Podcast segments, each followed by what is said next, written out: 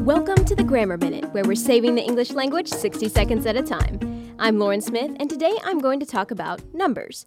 You might be thinking, I'm not a mathematician, but I assure you that you'll be forced to describe your heroine's nineteen cats and twenty-three golden roses somewhere in your story. Or maybe you won't, but the question remains, is twenty-two one word or two? What about one hundred three? I'll be drawing from the Chicago Manual of Style. Rules vary by guide, but Chicago is a broadly useful standard. There are three rules for writing numbers. Number one, hyphenate numbers like ninety-four and sixty-three. Number two, write out all numbers below one hundred as full words. Number three, for any numbers one hundred or above, use numerals. If you get talking about something astronomically large, like four hundred billion, trillion, gazillion, make a judgment call, or better yet, use scientific notation. That's your Grammar Minute on Radio Free Hillsdale one oh one point seven F M.